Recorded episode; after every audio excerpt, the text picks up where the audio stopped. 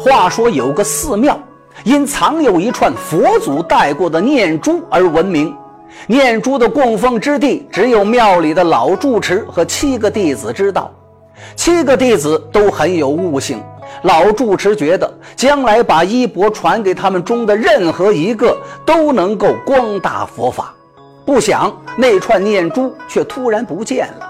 老住持问七个弟子：“你们谁拿了念珠？只要放回原处，我就不追究，佛祖也不会怪罪。”弟子们纷纷摇头。七天过去了，念珠依然不知去向。老住持又问：“只要承认了，念珠就归谁？”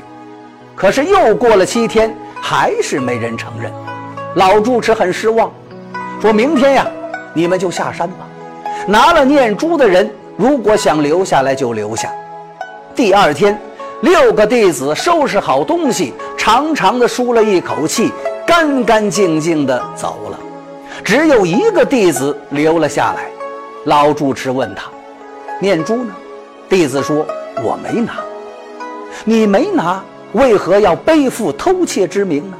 弟子道：“这几天我们几个人相互猜疑，有人站出来了，其他人才能得到解脱。再说念珠不见了，佛还在呀。”老住持一听笑了。从怀里取出那串念珠，戴在这名弟子的手上。